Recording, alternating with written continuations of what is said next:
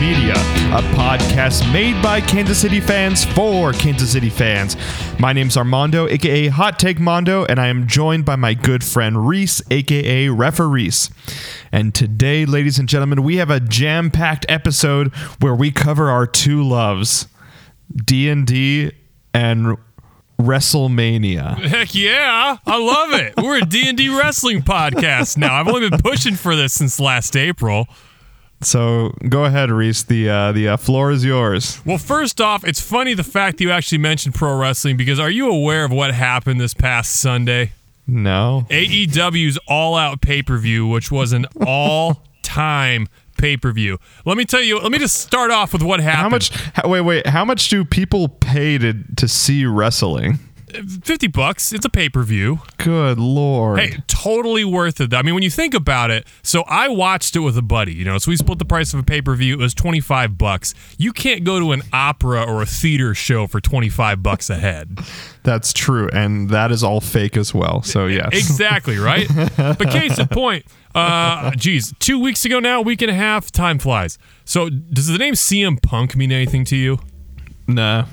So CM like is is that like CMC's alter ego? No, no. So so CM Punk was arguably, if you ask the city of Chicago, he was arguably the biggest professional athlete to come out of Chicago since Michael Jordan. Barring he never hit that he never hit that zenith that like Derrick Rose did his MVP or when everyone thought Derrick Rose was going to be like, you know, the second savior of Chicago sports.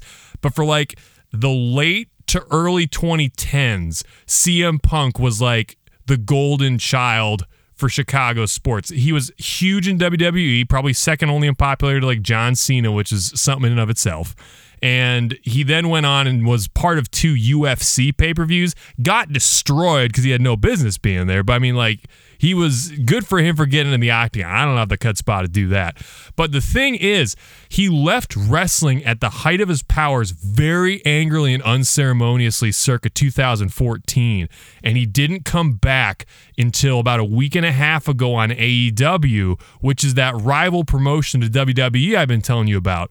So the only way to describe this would be like, oh my goodness, if hypothetically Mbappe right now didn't re-sign with his team over in Europe at the height of his powers and instead signed with like FC Dallas. And it's like, oh my gosh, MLS is getting like the top draw names in soccer right now. That's kind of how AEW is. And I won't That- spoil that's a big deal. I won't spoil what happened for the rest of the pay-per-view, but there were You some can you can spoiler Reese. It's okay. Okay, so then two other dudes showed up at the very end of the pay per view. One, The Rock and uh, Cold Stone Chief Austin. dude, I wish it was Cold Stone Chief Austin. No, it was uh, it was two dudes. And what's really interesting is the fact that one of them became like an indie sensation, was snatched up by WWE in this whole Game of Thrones of trying to like get every indie sensation. But then something happened to WWE recently, and he decided to not take the money and re up with them, and instead show up with AEW and literally reunite with like this faction he had been with like five, six, seven years ago. And then somebody else. I don't know if CM Punk doesn't mean anything. Daniel Bryan probably doesn't mean anything either, right? Uh, Daniel Bryan, uh, related to no, I'm just kidding. I- I wish. have no idea. No, but but Daniel Bryan's another one who, at the top of his wrestling powers, he had to medically retire because he had like some sort of bone spur in his neck. But there- it was concussions. I can't remember which one it was at that time. But he eventually came back to WWE about three years ago, which in and of itself was a huge victory. But then when his contract came up again this year, it was like, oh, he's obviously gonna like just kind of retire and like be happy making WWE money. He said, no, I'm going to re sign with this rival promotion because I really like the dudes they have and what they're doing. So that would be like if Lionel Messi, no, no, if Ronaldo didn't just sign with another team overseas and he instead, after Mbappe went to FC Dallas, was like, I'm going to go play for the Houston Dynamo.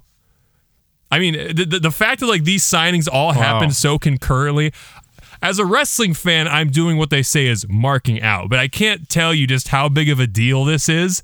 And thank you for letting me have the first four minutes and 50 seconds of this podcast to talk about that. Well, uh, if there are any viewers still listening, thank you for supporting this podcast.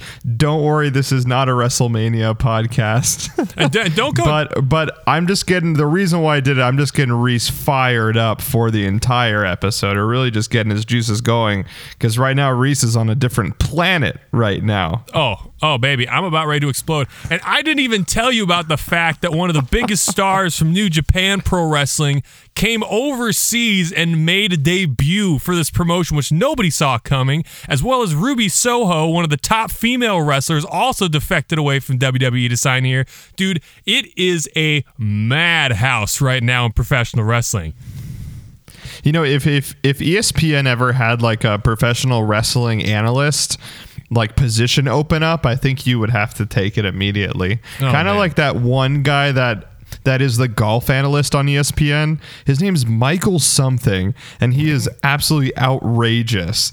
Like you have to. Oh man, I forgot his name. Is he like Gem? Is he truly, truly One outrageous? second, let me look it up. Well, no, it's so it's funny because ESPN actually did have a pro wrestling sponsorship, by which I mean they had a deal with WWE where like they would sort of loosely cover WWE, but that sort of kind of fell through. And I mean, the whole thing's a quagmire. I could spend like a multi-episode series talking about Oh, like sure, the pro Reese. wrestling world in the last three years. It's really I'm fascinating. sure.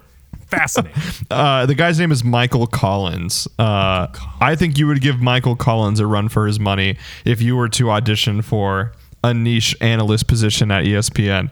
Uh, but that's neither here nor there. Thank you, Reese, for getting pumped up for us on this podcast because we're not going to talk about DND or WrestleMania. It is now football all day, every day on Fountain City Sports Media. This is week one of the NFL season. We have a long season to go. Buckle up. This is Reese, and this is my wheelhouse. We have a lot to talk about. We have a lot to be excited about in Kansas City, and we have a lot of great analysis for you today. But before we talk about the AFC Championship preview Oh, of the. Kansas City Chiefs and the Cleveland Browns. No. We're going to talk about what we did last week. Now, normally Reese and I we go, "Oh, well, what did, what did you do this week?" Instead of doing that, we're just going to skip to what we both did this week. So, as most of you know that follow this podcast, we created a Fountain City Sports Media Fantasy Football League exclusively for people that listen to this podcast and especially those that are on Patreon. So, as you know, if, if you did not get the invite, two episodes ago I said email us, let us know if you'd like to be in. And we had we have a full 12 team half PPR league.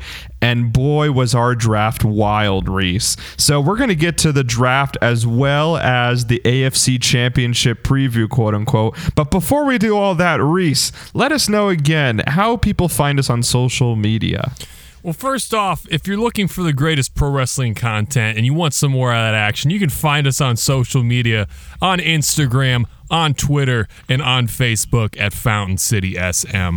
Now, if you really like what you hear so much that you would like to subscribe and be a true friend of the podcast, or maybe you just want to pay to get me to shut up about pro wrestling, you can subscribe to our Patreon account at patreon.com backslash FCSM. There you'll find bonus episodes, bonus beer reviews, outtakes, and exclusive content. I mean, we might not be giving some of this uh, fantasy football stuff away for free for much longer. You want a chance to win? You want a chance for glory? You might have to subscribe to survive. There it is, Reese. And you know how we created that that that new tier of buy Armando a house in Kansas City for our Patreon account? Why don't we add another tier for those of you that loved Reese's rant about WrestleMania or whatever he talked about? We're gonna make another tier as well. Let Reese run the world with WrestleMania on Fountain City Sports Media. So if you donate one thousand dollars, that's right, one zero zero zero, then Reese will create his own WrestleMania wing within Fountain City Sports Media. Who has the guts to donate? We'll find out when this episode is posted. You know, we're just slowly becoming Bill Simmons Grantland, now Bill Simmons the Ringer. So if the ringer wants to it works. I'm telling you, it works. Hey, Ringer, if if you guys are looking for some hot new voices for your network, you know, it's I mean Armando knows everything about fantasy. We know everything about the Chiefs and the NFL, and I know a little something something about something they call professional wrestling. So check us out, hit us up, Fountain City SM. I dare you. All right, wonderful. And you know, we have a really good group of followers and and this this fantasy league is kind of like a celebration of our Patreon account people and the people that have been contributors on the podcast and also people that listen to the podcast. This so this will be fun cuz most of you listening are are people in the fantasy league or know people in our fantasy league. So let's go through the list of people. Reese, I'll talk about uh, the people that I uh, recruited, and then you can talk about your recruiters. So from people that I recruited, we have um, mainstay on the podcast, Buffalo Mike representing. Uh, we also have, of course, our friend Miracle on 39th Street, aka Oracle on 39th Street, aka Kyle is in the league. Yes, he is back. We also have Cold Stone Chief. Austin in the league. We have my brother who hasn't been on the podcast yet, but we'll have him here to talk smack on fantasy football. Uh, my brother Andrew, aka Uncle Drew. We also have my friend from Pittsburgh, Pittsburgh Mike who is also joining our league, who you saw on our fantasy live draft, or sorry, our um, not our fantasy live draft, but our draft day, NFL draft day live pod, which was four hours long. So Mike was featured on that, and a guy that actually is uh, has not been on the podcast, but I met him in LA doing a gig, and he's been listening and he subscribes. My buddy Will from LA. Reese, how about you? Who else? Who else is in our league? Oh man, so we got so many people here. I'm going to start at the very tippy top. First off, we got my old friend David. That's right, David Farrell, the Packers fanatic you may or may not have seen in our draft live stream this year. We have repping from Kansas City, JoJo Doom. He is a very seasoned fantasy football veteran. We also got my guy out from Philly, now in the New York City, David, and he's ready to start some stuff with Buffalo Mike and light this league on fire. Uh, we also have David's brother in law, who is one of the coolest people I've ever met. I got to give a shout out to Sam Holly representing the Vikings. We also got the guy with the biggest stonk inside jobs. We're talking Alex Nikolenko from right up the block, aka we work at Boulevard together. And then I think that about covers everybody. That's everyone, yeah. So a 12 team league, but 13 of us because Reese and I are together because we're confident that no one can beat us in this league. And we'll No. talk about the league. So, so Reese, it's funny. So I created this chat. I would say maybe you know a few people know each other in the chat but now it's it's like it's like WrestleMania what's what's the WrestleMania where everyone fights each other okay, so that is, you're what is that mode thinking- call Uh, You're probably thinking of a Royal Rumble or a Battle Yeah. Royale.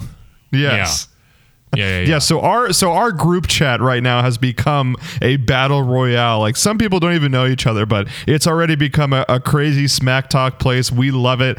Um, speaking about smack talk, let's let's smack talk some of these people in our league because our draft day was was a little strange. I want to highlight some shockers from our draft day, starting with the fourth pick in the draft, our boy Alex picked Jonathan Taylor fourth. what in the world? I s- okay, now uh, now Alex, Jonathan Taylor is good. I get it. Like yes, he he can be a star in this league, but like uh, Jonathan Taylor at best is 7th or 8th. It was it was a shock. It, I, I almost crashed my car when I was in my car looking at the draft. Yo, I'm not gonna lie. When I saw that at first, I'm like, did I fall asleep and like miss the first round or two of this draft on accident? because I'm sorry, my dude, you may have well have drafted Jonathan Taylor Thomas with that fourth pick. He would be of more use to you there. What were you thinking?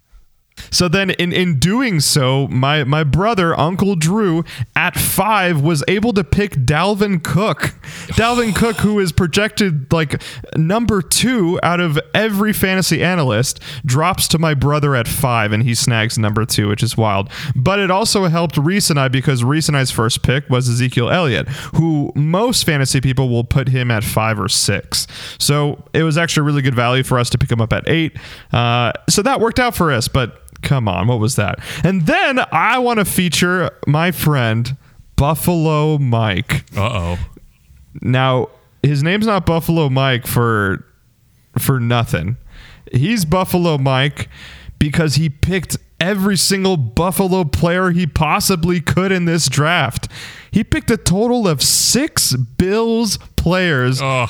On his team. I didn't even know the Bills had six players on the on the Buffalo Bills that are on their offense. Like I just thought Stefon Diggs, Josh Allen, Cole Beasley. Um, I didn't even know like half the players that he that he drafted. Let me let me look really quickly. Well, I, I saw somebody do that in fantasy baseball back in the mid 2000s. They took like, oh, D- David was there for this. He knows what I'm talking about. They, our buddy drafted like nothing but Yankees. He's like Derek Jeter, Alex Rodriguez, Mark Teixeira. Uh, oh, geez, who did he even have back then? Maybe CC Sabathia. It was it was weird. Which which is a different situation because back in the day, like the All Stars were only Yankees and Red Sox. So Yeah. like, yeah, fine if you do Teixeira. But like but like Buffalo Mike picked Gabriel Davis. Who's Gabriel Who is- Davis? Buffalo Mike, who is Gabriel Davis? And then he also he also chose two defenses. So that no, he has three defenses What? on his team. he has the Bucs, the Bills, and the Browns. Uh, Buffalo Mike, did you did you just like put in your like auto pick if you auto picked at that point like let me just do alphabetical order on defense. dude that's that's a bold strat because i mean in my other draft i took i took justin tucker and the ravens at the turn of the round because you know it was like round eight round nine at that point i was just filling out my team and they were the best available for those slots i needed but wow.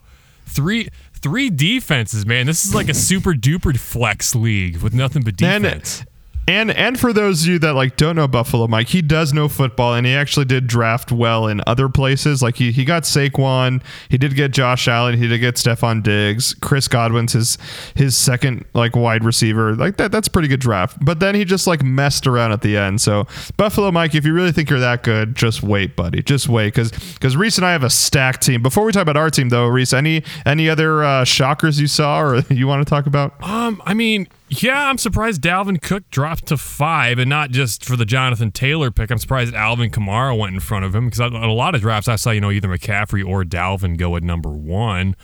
Um, cha cha cha. Other weird things. Saquon Barkley is a round two pick. Is a high risk. I don't even know if I would say mid reward because Yeah. yeah. Well, I was going to say now, and now they're saying Saquon might not, not even play this first week, which I guess if you draft Saquon, you should know that. Uh, and he's if you pick him high two or even like low three, uh, third round, you know what you're getting at that point, right? Like he can be the best player in the league, but with injuries right now, there's really no telling if he will be healthy for 17 straight games. So we'll see that. Yeah, you're right. That was a shock. And like Saquon before this month, he was going like first round, sixth, and then just consistently has been dropping.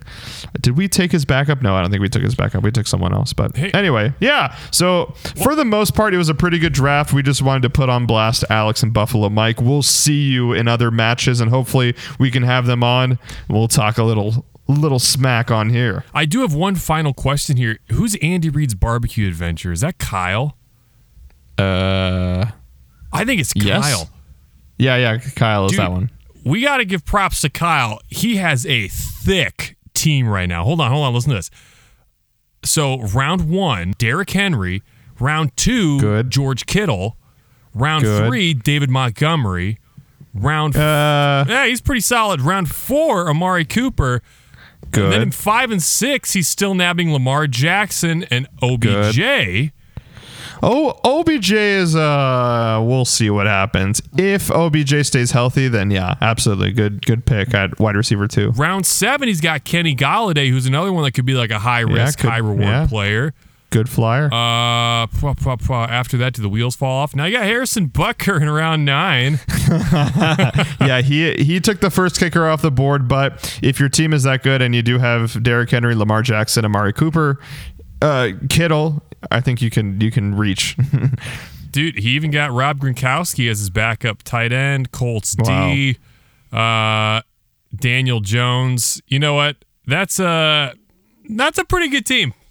That's not a bad team. That- there's a lot of talent his, on that team. I don't. I don't like his bench, but again, if you have solid, healthy players like Derrick Henry, David Montgomery, Amari, uh, Amari Cooper, Lamar Jackson, George Kittle. Well, we'll see about George Kittle. But if you have players that you don't think are going to get injured, you probably aren't going to have to use your bench. So But you know good, what? good draft, Oracle of 39th Street. That good team, draft. that team might be the fantasy league equivalent of the Browns, where it's like, look at all this talent, but like, is this talent actually good?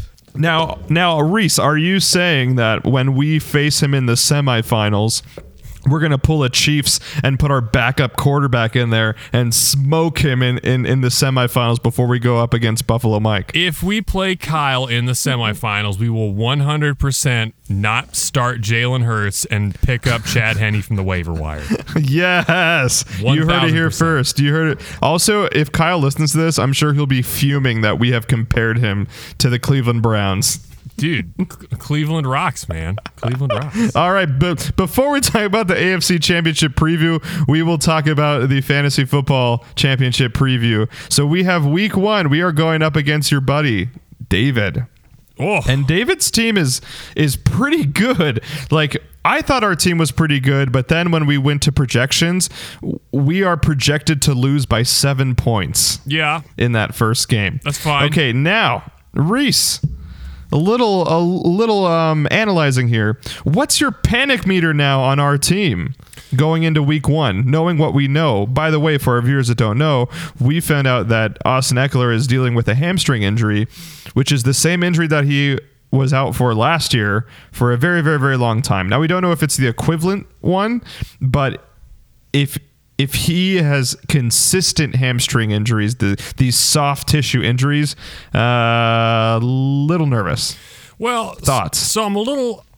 I will predict a loss for us on this end, if only because if Austin Ekeler was healthy, I really think this was more of a push than like a seven point deficit.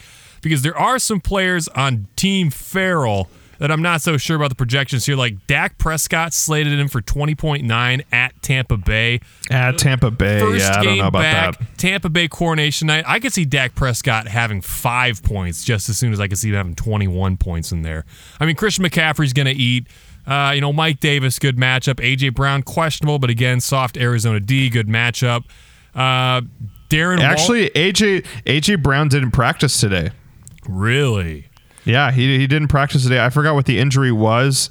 Um, it's not something that he's out for weeks, but he didn't practice, so we might not see him. That Dude. could help us. Steelers D at Buffalo. Man, that Buffalo team is high powered and looking to make a statement week one. I could just as well Yeah. see the Steelers finishing in negative points as I could with five. So And and and you know what? Hot take, hot take, Armando, Darren Waller against the Ravens D, elite D, perhaps. yeah, elite. Can can can we see the fall of Darren Waller week one, David? Well, I need the Ravens D to be elite, as you say, because I drafted them in my work league. So I, you know, I hopefully what's his name, Calais Campbell or whatever on the something. Uh, anyway, How do you not know who Calais Campbell is? Good lord! I, I don't know because I, I don't know. You know what I do with soup? I eat it. Uh, but our team, you know, I kind of like some of these matchups here. I think yeah. Zeke against the Tampa Bay D is asking a lot, but Yeah, it'll it'll be tough, and Zack Martin is out as well. But Zeke is Zeke, right? Like, like no no matter who those top five running backs play, we have to start them, and there could be a chance that they will do well. So I, I actually have confidence in Zeke. And look, even if he doesn't have like a 14, 15 point fantasy game, he's definitely going to see the end zone once. Yeah. and, and that that's fine. You know, if if if if he gives us ten points, I'm happy. You know, looking at our team, you know, having Eck would be huge against that Washington D.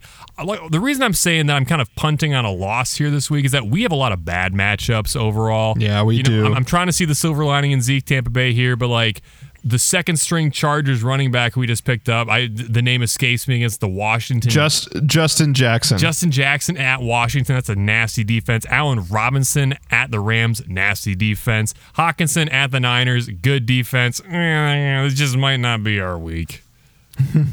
Well, Reese, hot take Mondo's here, and I think even if Austin Ekeler's out and we put Justin Jackson in, we're not losing by seven points. We're winning by seven points, and here's why. Oh. This is the coronation year for Jalen Hurts. Jalen Hurts is playing the nobody Atlanta Falcons that are trying to tank anyway, so they can get a quarterback for next year. So Jalen Hurts is about to go off. Second, like I said, Ezekiel Elliott is is going to do wonders this year, even against the Buccaneers. Three, even if not Austin Ekeler and it's Justin Jackson, Justin Jackson is a very good pass catcher. And that's something that works because we're doing half PPR. So even if we can feed him, even if we can throw the ball to him a little bit, I think that's going to help us out. This is also the coronation year for Allen Robinson. Now, not a great matchup because he's probably going to go up against Jalen Ramsey, but this is Allen Robinson's year. I'm I'm telling you, he's going to be one of the standout wide receivers in the NFL. Brandon Aiyuk is going up against the Detroit Lions. I can't name you one Detroit Lions player on defense, so he's going to have eh, Brandon Aiyuk is going to get fed. JJ, sorry, TJ Hockenson is going to be the new Darren Waller, just like Derek Carr had no one in oh, in Oakland or wherever he was last year in Vegas. He only had Waller. Yeah. Jared Goff only has TJ Hockenson. There's no one else on that team as far as I'm concerned. DeAndre so TJ's Swift. gonna DeAndre's well, whatever. Uh, DeAndre Swift, he can he, he he can run the ball, but like Jared Goff has to throw it to someone. You know what I mean? So he's gonna throw it to to TJ just like Carr had to throw it to Waller. And for all oh yeah, and then I forgot. Raheem freaking Mostert is going up against the Detroit Lions too. Again, I can't name a single Detroit Lion D player for you. So Raheem Mostert is going to have running back one points, which is going to make up for Austin Ekeler, which means we're going to win that. So take that, David. If we lose, though, you can come on. You could make fun of us. You know what? I, I got one more bombshell I'm going to drop on this entire league. This is just it's just my album. oh no! So everyone's talking big about their team and rapping on everybody else. I don't see a whole bunch of complete rosters. I think there should be a lot of movement both in trades and on the waiver wire throughout the season in this league. However, while I think everyone deep down is insecure about their team, this is what I like to call the high school dating scene league. Everybody's insecure about themselves, but when someone propositions a trade, suddenly they're too good for that offer and they can do better, even though they're still so insecure about themselves. They're not going to patch that wide receiver two hole with a with a Raheem Mostert and like I don't know some other bonus player thrown in, you know, to fix that flex spot for So that's that's all I'm saying. Welcome to Degrassi, the fantasy football league. And and Reese, Mostert might be our saving grace this year because if something serious does happen to Austin Ekeler, then we can throw Mostert in that running back too, and then hopefully Ruggs, DeVonta Smith, or one of those other flyers that we have can really like take over that flex spot. Um, so I'm actually I'm actually pretty hopeful about our team. The only team that I'm really afraid of is Uncle Drew's team. There's one player that I don't like on his team, but everyone else, unfortunately, my my brother drafted really well. He got Kyler Murray, Dalvin Cook. DeAndre Hopkins, Scary Terry McLaurin, Noah Fant, Kareem Hunt at his flex, which I did for him in another league. And I told him, I was like, Kareem Hunt is the best flex you could ever get. And then, of course, he uses my advice and takes Kareem Hunt. And then he's got Washington D as well. So it's a really good team my brother has. I- I'm, I'm hoping for a DeAndre Hopkins injury, or I'm hoping for um, Cliff Kingsbury to say, uh, we're, we're going to tank because Kyler Murray just, he just ain't it. He ain't it. He's got he's got a pretty shallow bench too. I'm not gonna lie. Uh, I see he's got Brandin Cooks, but I do not smell what Uncle Drew is cooking. Yeah, actually looking at his bench, I don't like it either. It's just a bunch of it's just a bunch of like number two players that will never be a number one player. Like maybe one week they'll get you 15 points, but you'll never know when that one week is, so you will never know when to start them. Exactly. Exactly. Yeah. So we, we Take that, Uncle Drew. Well, ladies and gentlemen, I hope, especially those of you that are in our fantasy league, I hope this is enough banter uh, to give you to get your juices flowing. To to so go ahead and text us and say, Reese and Armando, I want to be on the pod next week. Put me on the pod because we're ready to roll. So let us know. We'll get you on the pod. We are ready to smack talk because I don't want this to be one of those like, oh, this is this is our podcast. So so so we just get to dog you every week. No, come on here and you debate us too, and let's see what happens. I'm fired up, and Reese is fired up for a beer. So stay tuned and wait for a beer.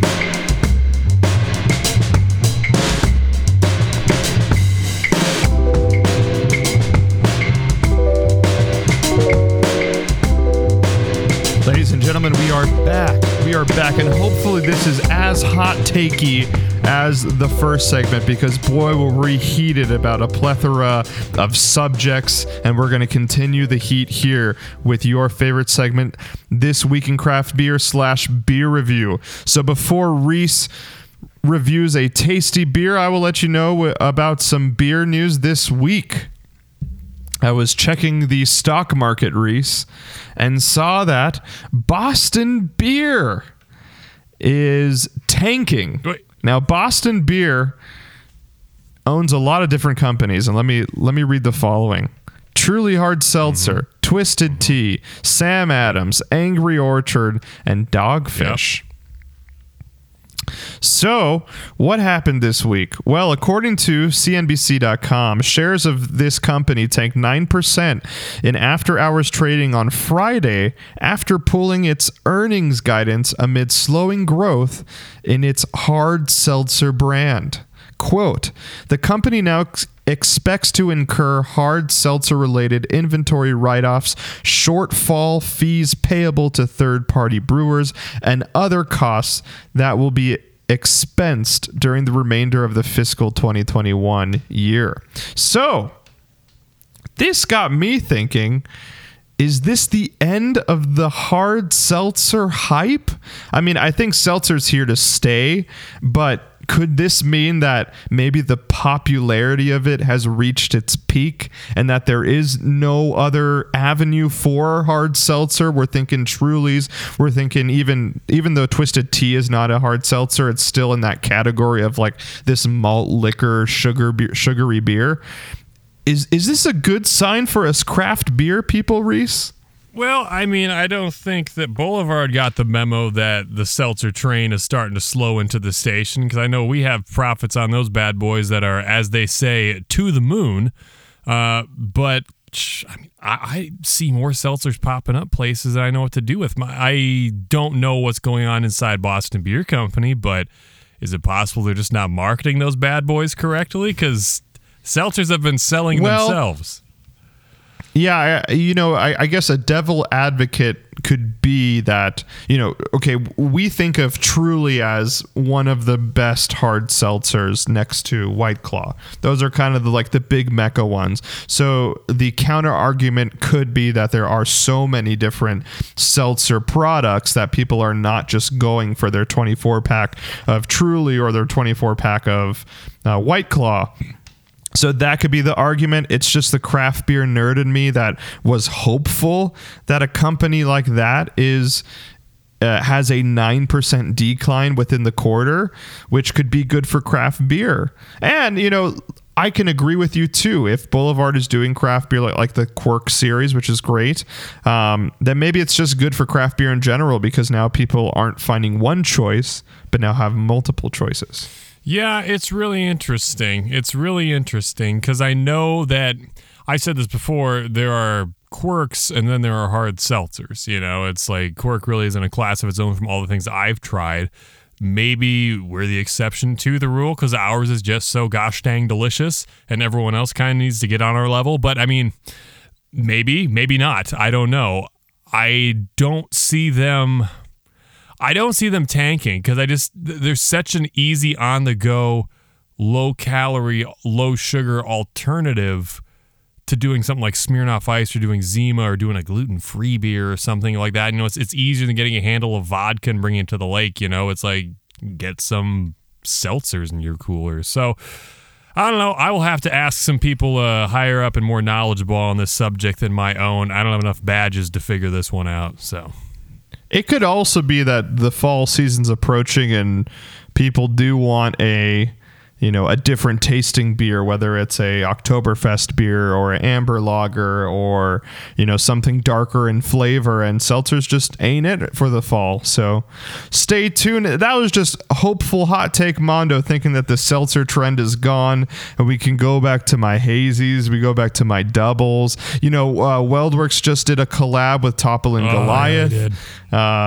Dino Bits, uh, uh, which I haven't had yet, but my friend has saved me a four pack, so I will uh, I will grab one and hopefully be able to send you some Reese, so you can have some tasty Dino Dude, Bits. if you did, I would love you so much because I've heard some people in the Beer KC Facebook group say that that is the best beer they've ever had in their life. So that Hell that, yeah. that could be a Mount Crushmore participant. Who knows? Oof. Stay tuned. Stay tuned, ladies and gentlemen. Okay. Speaking about possible Mount Crushmore participant, what are you going to review today, Reese? I'm just hyping. I have no idea what we're going to do. I'm just hyping it up. So, you know, just because Hulkamania has been running wild in this podcast, I figured it'd be very acceptable to review a wild sour today. Uh, a little bit of a story behind this bad boy. I found this at Hy-Vee in the make your own six pack section. And my wife wanted to go to the UScan Express checkout line. We did. Of course, we scan alcohol. You know, it's like, oh, you got to have approval from Got the store. ID'd. So they sent this kid to me that couldn't be more than 19 years old, soaking wet, and he has to like scan this through for me with his manager card or whatever. And it's like, "Thank you, young man." And I get home and I look at the receipt. And my wife was like, "Was that a ten dollar can of beer?" And I was like, "What?" So I looked at oh no, they charge you for the whole he six. must have because like I've I know some beers like you know Toppling Goliath things about eh, you can find it for like five fifty six a can. I know Prairie is very expensive, and I'm like I don't think Destihl Brewery out of Normal, Illinois has got the following that Prairie has. so lo and behold, uh, not to knock on things, I have been giving a lot of praise recently to Cedar Falls, Iowa's hometown brewery, Single Speed. And subsequently, Destihl Brewery out of Normal, Illinois is another Missouri Valley participant. So I want to see how another Missouri Valley team's single speed stacks up to our single speed, which is why today I bring you from the limited release series Salted Watermelon Gose. A Gose with watermelon, sea salt, and coriander. You know, we, we haven't done a gose in a while, so this this will be fun. This will be good for the viewers. All right, Reese. Well, for those of you playing at home and uh, maybe your first time, maybe you just love our, our our fantasy banter, and now you've stumbled onto the beer review. Let's let's keep it going. So so we have a few categories here, and we start each review with the first category, which is aroma. Reese, what is the aroma on this gose? I feel like that was a good two pronged click opening. I feel like that's the whole thing. You want That was you want pretty hiss good. crack, not ASMR 10 uh, product placement. If this Gose wants to sponsor us, 11. Uh, there's an ASMR like B- Burger King video commercial that's unskippable Oh, on no. Hulu right now. I'm just like, ah, makes me want Burger King less. All right, aroma. I get some Jolly Rancher watermelon notes on here. I get a bit of that buttered popcorny uh, scent that goses are known for. It's definitely smelling that sea salt in there as well. It smells like a breath of fresh sea air. Wow. You know, ultimately, if you told me Boulevard made this Gose, I would believe you. Uh, Boulevard does a really good job with some Goses in the past, like Hibiscus Gose, Tequila Lime Barrel Gose. I would say if you told me Boulevard made a watermelon Gose and th- this was the smell, I would believe you. So, all things considered, it smells crisp, clean, refreshing, buttery. I'm going to give the aroma on this an 8.7. All right. 8.7. Cool, cool. Uh, how about appearance on it? Pour that baby into a glass and let it let us know what it looks like. Because some goses are thick and not as translucent, and some are just very, very translucent. Well, coming in at What do you What do you see? Coming in at 5.2%, I expect this one to be a little bit lighter, a little bit more clear. It foamed up very quickly. I got about an inch of foam on that. A very, uh, again, foamy foam, if that makes sense. Not pillowy, not cloudy, not light, but foam. And uh, mostly uniform bubbles with a few medium bubbles and one large bubble right in the middle there. The color of it, it's kind of an amberish cantaloupe color with it's like I don't know if I'm actually seeing a a hint of pink or if I'm just seeing what my heart wants me to see. It is actually kind of got a peach color to it, like you know the the flesh of a peach. So for appearance, it looks drinkable, looks appetizing, looks bubbly. I'm gonna give it an 8.5. Ooh, 8.5. Okay. Let's see if that 8.5 look has an 8.5 flavor. Hmm. That's very interesting. So initially, in taking a sip and just letting it sit in my mouth, I thought it was gonna be very sweet. I don't know what parts of my tongue were lighting up, but that felt like a very heavy sweetness to the flavor. But upon release and actually drinking it, it was pretty tangy. It was pretty sour. It tasted like watermelon. Uh, so I'm gonna give that a quick second opinion sip.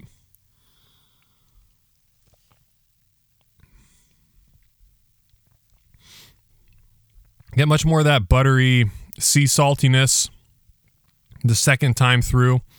A little bit less of the watermelon, which is good because a lot of watermelon beers and a lot of cucumber beers, you get this kind of like Bath and Body Works essency perfuminess, fakeness to it. Yeah. Which I have to say, Yeah. these guys did a good job not overwhelming this with fake watermelon flavor. Uh, I get a lot of the the wheaty crackery, or not crackery, but wheaty notes from it. Kind of when I exhale, you know, and, and let the the back part of the flavor hit. So all things considered, it tastes like a gose. It's very tart. It, it it's probably one of the most sour goses I've ever had. You know what? I'm gonna give that uh, another eight point five.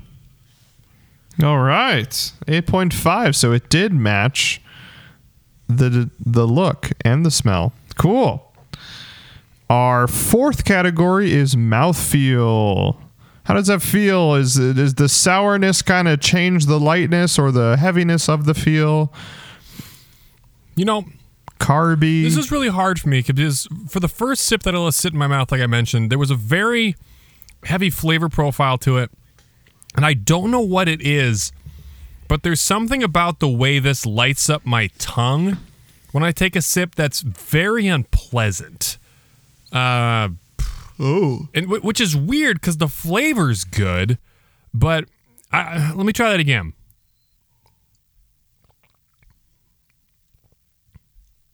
I mean, there's carby effervescence to it, but there's a certain humidity in the air, so to say. If if you catch my drift, a certain heaviness in there I don't know what is setting me off. But some beers I like to hold my mouth and then swallow and go ah. But this is one it's like I can't wait to get it swallowed. So for that reason, mouthfeel on this, I got to give that like a 5.3. 5.3 Uh, Reese's by by the look on Reese's face it does kind of look like a 5.3 That's so bizarre. I, I've never had a that's I've, weird I've never had a beer that's had something stick out as much as that mouthfeel sticks out. That's interesting. Well it, it must be true because you have not done that before. So if it sticks out it sticks out man. All right 5.3 on mouthfeel now rounding it out. Aftertaste. What's the aftertaste? Does that mouthfeel kind of mess up the aftertaste for you Uh, Aftertaste, like I mentioned, a lot more of the wheaty notes coming out on that back half. More of the uh, the tangy sourness there as well. So in a sense, I'm kind of getting like Berliner Weissiness from this, even though I know it's not a Berliner Weisse, you know. But lighter style sours, man. What are you gonna do? Uh, aftertaste doesn't wow me n- as much as flavor does, but it also doesn't, you know, shock me as much as the mouthfeel does. So I think aftertaste on this, I'm just gonna give it uh, seven, flat seven. A flat seven. Okay, so it, it doesn't skew aftertaste too much. Then that's good.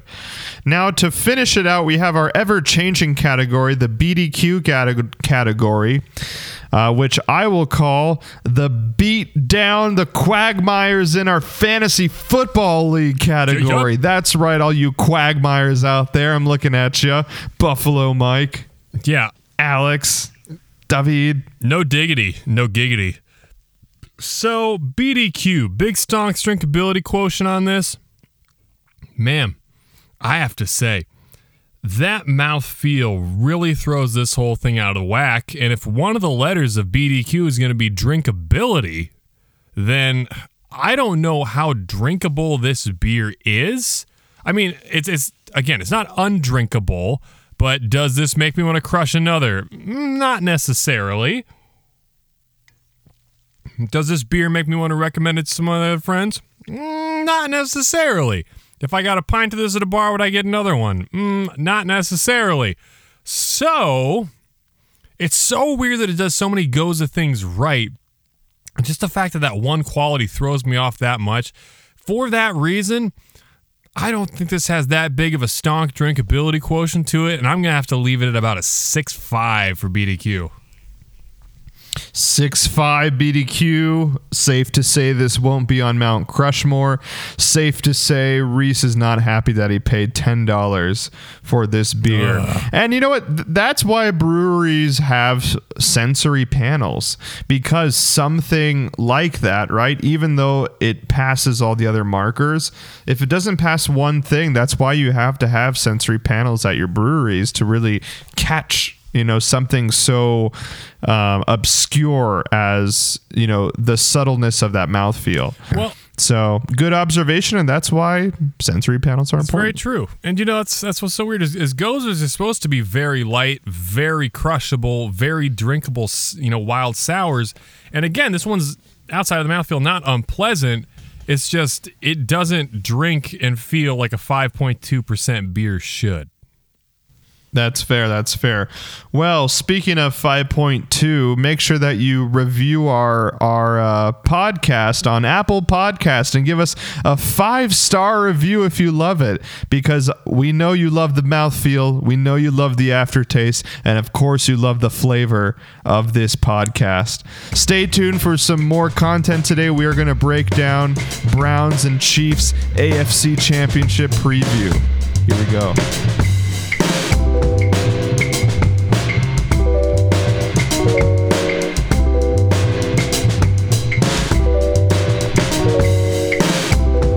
And gentlemen, we are back. You just had your favorite segment, but this one might be your favorite segment from this podcast because football is back. That's right. The Kansas City Chiefs are back, and I am so pumped. Oh, man, I've been waiting, waiting, waiting, waiting since that horrid Super Bowl game for us to come back and to avenge ourselves. And not only do I want to avenge myself, but Patrick Mahomes wants to, Travis Kelce wants to, Andy Reid wants to. They are so fired up, and we get our AFC Championship preview Week one. That's right. Sunday, September 12th, 3:25 p.m.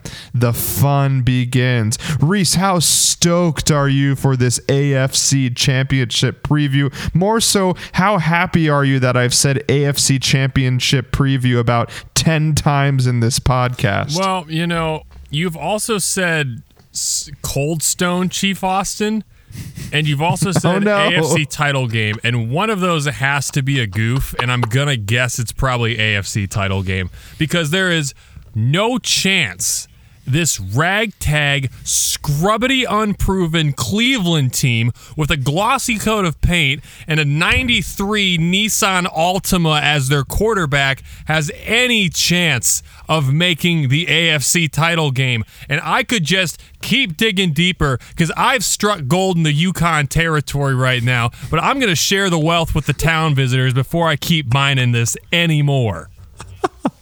The reason why I said Cold Stone Chief Austin because there's a there's an ice cream place called Cold Oh, I'm, I'm well aware. So I'm like, did he name himself Cold Stone Chief Austin for his fantasy team? Because that's kind of funny. But it's a double layered joke. I I stand corrected. Stone Cold. but I also like Cold Stone. I don't think there's a Cold Stone out here. I kind of miss it. I actually know the guy that um that owns Cold Cold Stone. That Cold Stone or like the LLC? like the like the actual chain, yeah, LLC Cold oh, Stone. wow, that's pretty impressive. Yeah. Anyway, anyway, speaking of something less impressive, is the Chiefs panic meter on the Cleveland Browns. So Reese, if if week 1 was the Super Bowl preview or Super Bowl rematch, do you think Andy Reid would have let Harrison Butker kick a 63-yard field goal to to then cancel practice on a Monday before the game? No. No. Absolutely, you're right. no, that was that was cool. It's awesome that Butker can can crank a 64 yarder. Because I, I, said when I was watching the video, I told my wife, I'm like, it's gonna be interesting to see if he just takes us from a T or if they actually like you know do a uh, what was a synthesized yeah, snap. Yeah, and, and you know they they had a, t- uh, a line and a defense rushing him, and he still cranked that thing, no doubt. So if only he can do his field uh, PATs, no doubt, I'll be very happy. uh, yeah, well, we'll see about that. But sometimes when he doesn't make his PATs, that means he does make some insane field goals. So maybe it's okay to miss a couple of PATs, Butker. But again, you figure that out on your own time. We're rooting for you. Like if Andy Reid's message was this is going to be a very difficult game for us. We need to be in the zone. I mean, Monday they would be in the film room like all day breaking down film, trying to figure out Kareem Hunt and Chubb and trying to figure out Odell Beckham and Landry and try to really, you know, figure out this offense and also their their retooled defense. But if Reid's letting them, you know, cancel practice on a Monday and then just go through their walkthroughs Tuesday and Wednesday, that tells you something about this Chiefs team. One, that tells you that this Chiefs team team is incredibly prepared and they're thinking past week one already. And number two, that tells you they don't think this is an AFC championship preview like ESPN, like Stephen A. Smith, like Michael Irvin, like Max Kellerman, like all of them have been labeling this. Ladies and gentlemen, this is so far from an AFC championship preview. I, um, I don't even know what to say. I don't even know what to say. This is there. This is so far away from it. Andy Reid, Patrick Mahomes, Travis Kelce are not treating it that way, and I think this is going to be a blowout well, Reese. I almost think that the Browns would have a better chance against us in this game had they not taken us to the wire in the playoffs the way they did. Because I think Andy's telling the team, he's like, "Hey guys, don't let them forget the fact that we're going to drop a big old 40 plus bomb on these guys before Patrick Mahomes went out. I think if we had gone out and dropped like 45, 50 points on these scrubs and just blown them out, I think it'd be like, oh, it's just the Browns. We can take them easy. Then they'd have a chance to catch a snapping. But, you know, Andy's going to respect that. And he's going to be like, hey, guys, let's go out there and like really put the pedal to the metal and beat them. So, you know, I don't see a vast improvement in this Browns team from what we saw last year, which in reality, don't forget, was a team that only made the playoffs because they won in week 17. And then everyone said, oh, well, they won the playoff game. They beat the Steelers. Dude, that Steelers team was being held together with bubblegum, duct tape, and paper clips. You know what? Not even paper clips, just bubblegum and duct tape by the end of the season. So the fact that they went in there and popped them in the mouth, dude, not a surprise, not a big W at all. Now, had the Browns made it to the AFC title game and lost to us, then maybe I'd be like, oh, yeah, this could be a team that's just a step away from making the Super Bowl.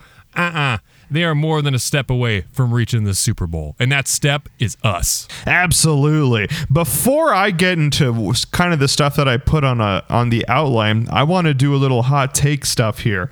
Hot take Mondo is about to come out with a prophecy.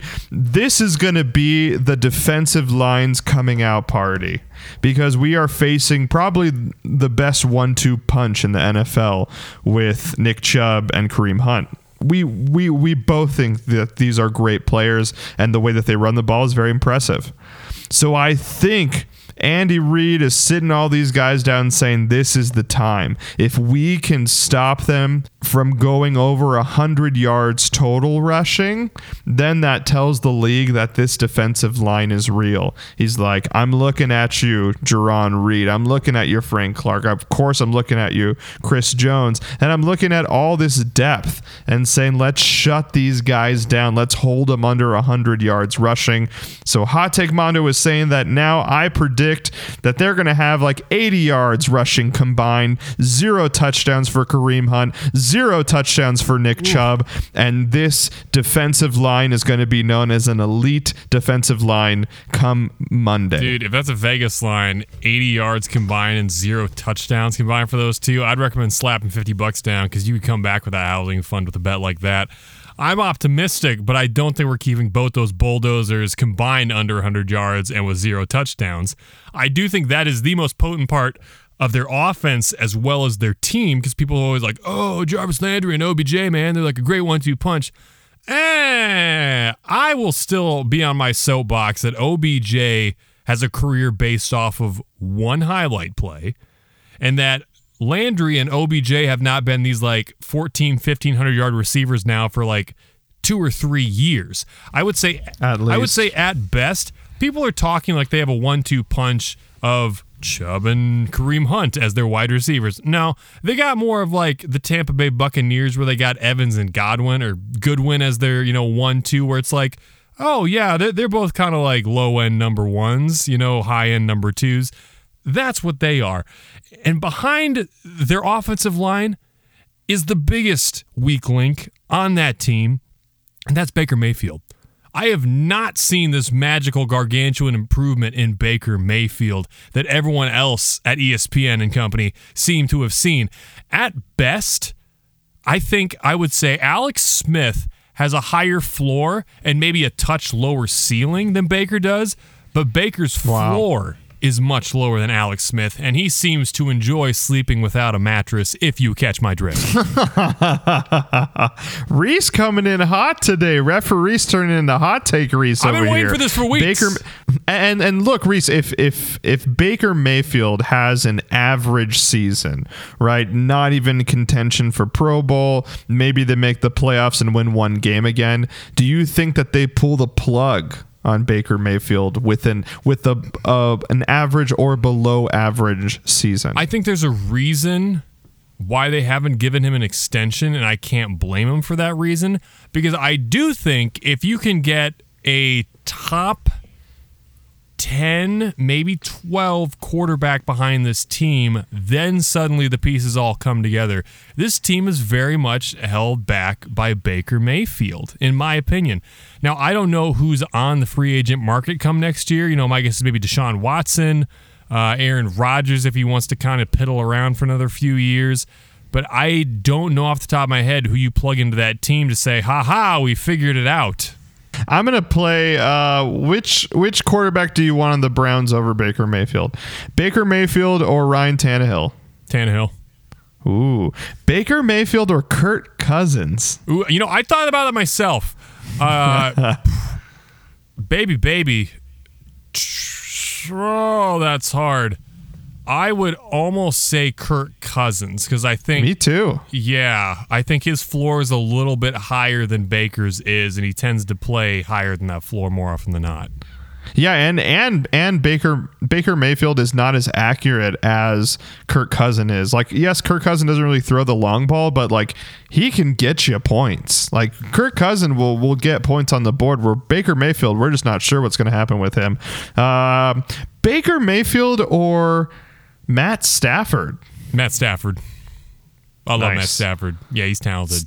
Let's do one more. Baker Mayfield or Baker Mayfield or Joe Burrow. Ooh, wow. Um, if you could guarantee me his knee would hold up, Joe Burrow. Yeah, I I, I think they're kind of dead even for me. Where like Joe Burrow obviously has the upside, but right now I probably would choose Baker. But but if I want upside, I'm taking Joe. So basically, what we're saying is like, yeah, Baker Mayfield is like 17th ranked quarterback right now at at best. So sorry Baker, you're not great. You won't be great week 1. It's not going to look good for you. Sorry about that. Let's talk about some more stuff. So, some things that are concerning and we'll see if these are concerning for you Reese. Uh, Honey Badger is still out in COVID protocol and Andy Reid has been a little quiet about it and whenever Andy's quiet about something it's not great. So Andy's saying we're taking it day at a time but his testing have um, have been getting better. And I don't know what that means. Testing gets better. Either it's negative or positive or maybe he did have symptoms with COVID. So Reese, um, let's let's say worst case scenario um, Honey Badger does not play. Dan Sorensen is now our starting safety. What is your what is your panic meter or concern for that Chiefs defense with Dirty Dan running the show? Uh, I would say eight and a half to nine, mainly because our best linebacker Willie Gay Jr. is is already going to be out for the match. With him being gone, I was worried that uh, it's going to be hard playing a lot of run heavy teams early on in the season when Willie Gay's out. But at least we have a very solid secondary. So I'll let them, you know, hit us with a thousand paper cuts so long as they don't score. But now, if the secondary is potentially going to be blown open with a very overall weak safety core and what are still largely unproven cornerbacks, then I'm suddenly a little bit worried that not that the Browns' new and improved defense is going to shut down the Chiefs, but that the Browns' offense might be able to stick around against a defense like that just enough that one really fluky play in the middle of the fourth quarter could blow this back open. Yeah, that's that that that's a pretty good scenario. That's a likely scenario, unfortunately. Um, just just imagine two years ago when we like you know honey badger we know juan thornhill's coming in. Um, just imagine two years ago that someone told you in 2021 to start week one dan sorensen is your starting safety and ben Niemann is one of your starting linebackers. Yeah that's not good. No i do not want Niemann and sorensen starting on this team and taking 50% of the snaps. That is a recipe for disaster yeah, I mean, of course, it's just for week one. Hopefully, Juan Thornhill, whatever injury concerns that he we still have of Juan, dissipate, and then he definitely takes over Dirty Dan's role. I'm sure it's a formality right now. I'm I'm hoping it's a formality that Dan Sorensen is over Juan Thornhill in the depth chart. Uh, but for week one, that is the only weakness that I see for the Chiefs. Now, again, like you said, it's not gonna it, it's not gonna be the reason why we lose lose. You know, we're, we're not going to lose this game, but you're right. It could it could be a shootout because of those weaknesses deep. Uh, one thing that I did see that was interesting, Mecole Hardman was limited today with a hip injury. Um, cool. Worst case scenario, Reese, if if if Mecole's out, who's who's wide receiver two? Uh, I think they probably put Robinson at wide receiver two, bump Pringle up to the three and play my boy Daurice Fountain at number four. Uh, but I could also see him maybe switching up the playbook a little bit and going with more of those like you know 14 personnel packages. You know, got a bunch yep. of big tight ends on the field. I told you if this winds up being a year we're playing three or four tight ends more where they're playing like a, a, true wide receiver number two. I don't care. If they can catch and they can ball, they can catch and they can ball. So put your best team out there. I don't care what it's what numbers in the back of their jersey. Yeah, this this may be facetious of me, Reese, but I actually don't mind Mecole Hardman struggling this year or having some injury concern because I do want to see this four tight end set and see it like executed extremely well and something we haven't seen since like Brady, Gronk, Aaron Hernandez style. So that would be super cool to see.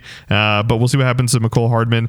Uh, let's see. I'll skip through some of this other stuff. Reese, I know we've touched a little bit bit on Browns D, but I do have to say they've added John Johnson at safety, who I think's pretty good. Troy Hill at cornerback, and then Jadeveon Clowney, who uh, is a hit or miss. He's he's hot or cold, but if if he gets hot and he's with Myles Garrett, is there any concern for you with that defensive line against our offensive line with three rookies? I think Cleveland should be very excited that they have the two players in the NFL whose careers are entirely based off of one blown out of proportion play. I've already call, college OB- highlights. exactly. I've already alluded to OBJ's one handed catch. Hell, heck of a play, you know, great, but he's not that receiver. And Clowney's completely unblocked blowing up of a Michigan running back which you know again great hit great form tackle cool the helmet popped off he was unblocked and didn't see it coming great uh, and, you know, by and large, Clowney's been a jag for the last four years in the NFL. You know, he's not some superstar. I would say at best he's been playing like Frank Clark, who you and I would even say, you know, has not been lighting it up. So I the defense Cleveland had last year was not 2018 Chiefs bad where it was like why even put players out there? But like you said, this these new guys they've picked up, John Johnson and Troy Hill, you both said they were pretty good okay, is pretty good good enough to block the most dynamic wide receiver and the greatest tight end of all time? No. Is some journeyman defensive end, Jadeveon Clowney, suddenly going to turn your defensive line into the Tampa Bay one that had Patrick Mahomes running for his life all game? No. So, can someone please explain to me where the proof is in this pudding that is Cleveland's defense? I was wondering if like if if this game was going to be on ESPN and that's why ESPN just keeps touting this game as the AFC Championship preview, but it's not even on ESPN. So yeah, I don't know where they're getting all their information. I agree 100% with you Reese that this defense is not elite, but above average at best. And an above average defense still can't beat the Kansas City Chiefs. Speaking of beating the Kansas City Chiefs, let's predict the score. Reese, I'll let you go first. So right now the uh, the Vegas line is Chiefs minus six. What's the final score for you? Um, I'm gonna say 31-27 Chiefs. But Ooh, that's close. But hear me out. It, it's going to look different. Like it's going to be 31. It's going to be like 31 17 with eight minutes to go in the game. They're going to get a touchdown to make it 31 24. And then, well, something's going to happen that's going to make it look closer at the end than it actually was. Yeah, You know, that, that get- always happens to us. they're going to get a touchdown and then a three and out because we're trying to bleed the clock, and then they'll get another field goal and go for an onside. It's like, oh, Chiefs escaped. It's like, no, Chiefs stopped playing with 12 minutes left in the game, you know? So thir- well, let's say 30, 33 27. 33 27. hot take Mondo here. I there there's something about this Chiefs team that they're not telling us. Like like Patrick Mahomes and like Andy Reid, Travis Kelce, they all seem different this year. Like like there's something happening in that locker room that's like pumping them up, but then they come out into the press conference and they're just like, "Yep, business as usual," you know, all this. I know something's going on in that locker room. I know they are fired up from losing the Super Bowl, and there is a lot of animosity, a lot of rage, a lot of energy that we haven't seen in these press conferences or preseason that we're going to see week one. Like, I think Patrick, Mo- and we kind of saw it with the Vikings. Like, Patrick came out there with a swagger and, like, knew exactly what he was going to do. And, of course, that's Patrick Mahomes, but I, I don't know something feels different to me in a, in a scary way. Like this team is going to be really scary. I think this is going to be a statement win for us. 35-21 Chiefs. I like 35 21. If that happens, I will be pleased as a pig in a puddle. And that that 21 it'll, it'll probably be 14 and then they'll they'll get a touchdown in garbage time. So it, it'll be even worse. I like I like hot take Mondo's takes here. Uh, two running backs, 80 yards, zero touchdowns, and 35-21. Yeah, I, I can sleep. I'm both those. fired up. It's almost like I'm a fly on the wall there in their locker room. I, I know something's going on. I know I know Travis Kelce's throwing people around and saying, No messing around this year. And then and then Chris Jones coming out and saying, Look, I'm gonna play whatever I need to play to win the game. We play to win the game. Playoffs. People are talking about the Browns in the playoffs. Reese, you want to add anything before we head out today? Any anything I missed there and uh, for the preview? Uh, yeah, Cleveland rocks. No, Cleveland can go kick rocks. This is going to be a Chiefs victory, and I think this team, man, like many Cleveland teams before, is doomed to repeat itself. Yes. Where where are you gonna watch the game or what are you what are you doing on Sunday? I'll be watching the game at my house, kicking it on my new Costco sofa, which that in of itself was a Homer's odyssey to get back to my place. I'm very proud. You got a. Costco sofa? Oh baby, great price. It folds out into like the world's biggest full size bed. It's super comfortable. My wife's really wanted to get on their sofa recently, and I saw this one. And I'm like, I could get that sofa, and like that was all she needed to be like, card down, we're buying it. And I'm like, all right, Wow. yeah. Is it? Is it how is it like a sectional? Is it a four seater, a two seater? So it, it's a three seater, but if you can picture like an ottoman square, there's essentially one of those built into one of the seats. So it's like an L basically, like a long Oh, leg nice. out Yeah, one, yeah. two other seats. And then under the two other regular seats, you pull on these two things and like two more sections pop out from under the couch and make it like a full size bed mattress Wow. thing. Yeah, it's uh it is a lounge about with no pants on, eating popcorn and drinking high quality beer and watch some NFL football. I'm excited. You're excited. Kansas City fans, I know you're excited. Stay tuned because we will have that Browns Chief reaction for you that next week, and we are so fired up to talk about it. Until next time, me and Reese, take care, everyone. Have fun and go Chiefs. Chiefs.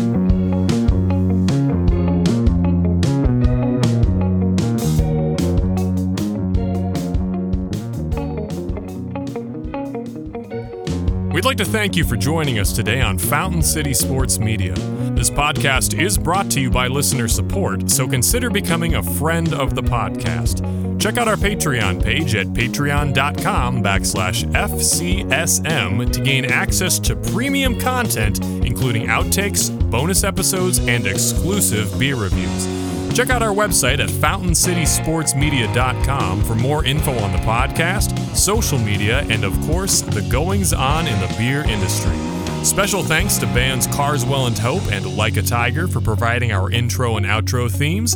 And as always, I'm Reese, and alongside my good friend Armando, we thank you for tuning in to Fountain City Sports Media.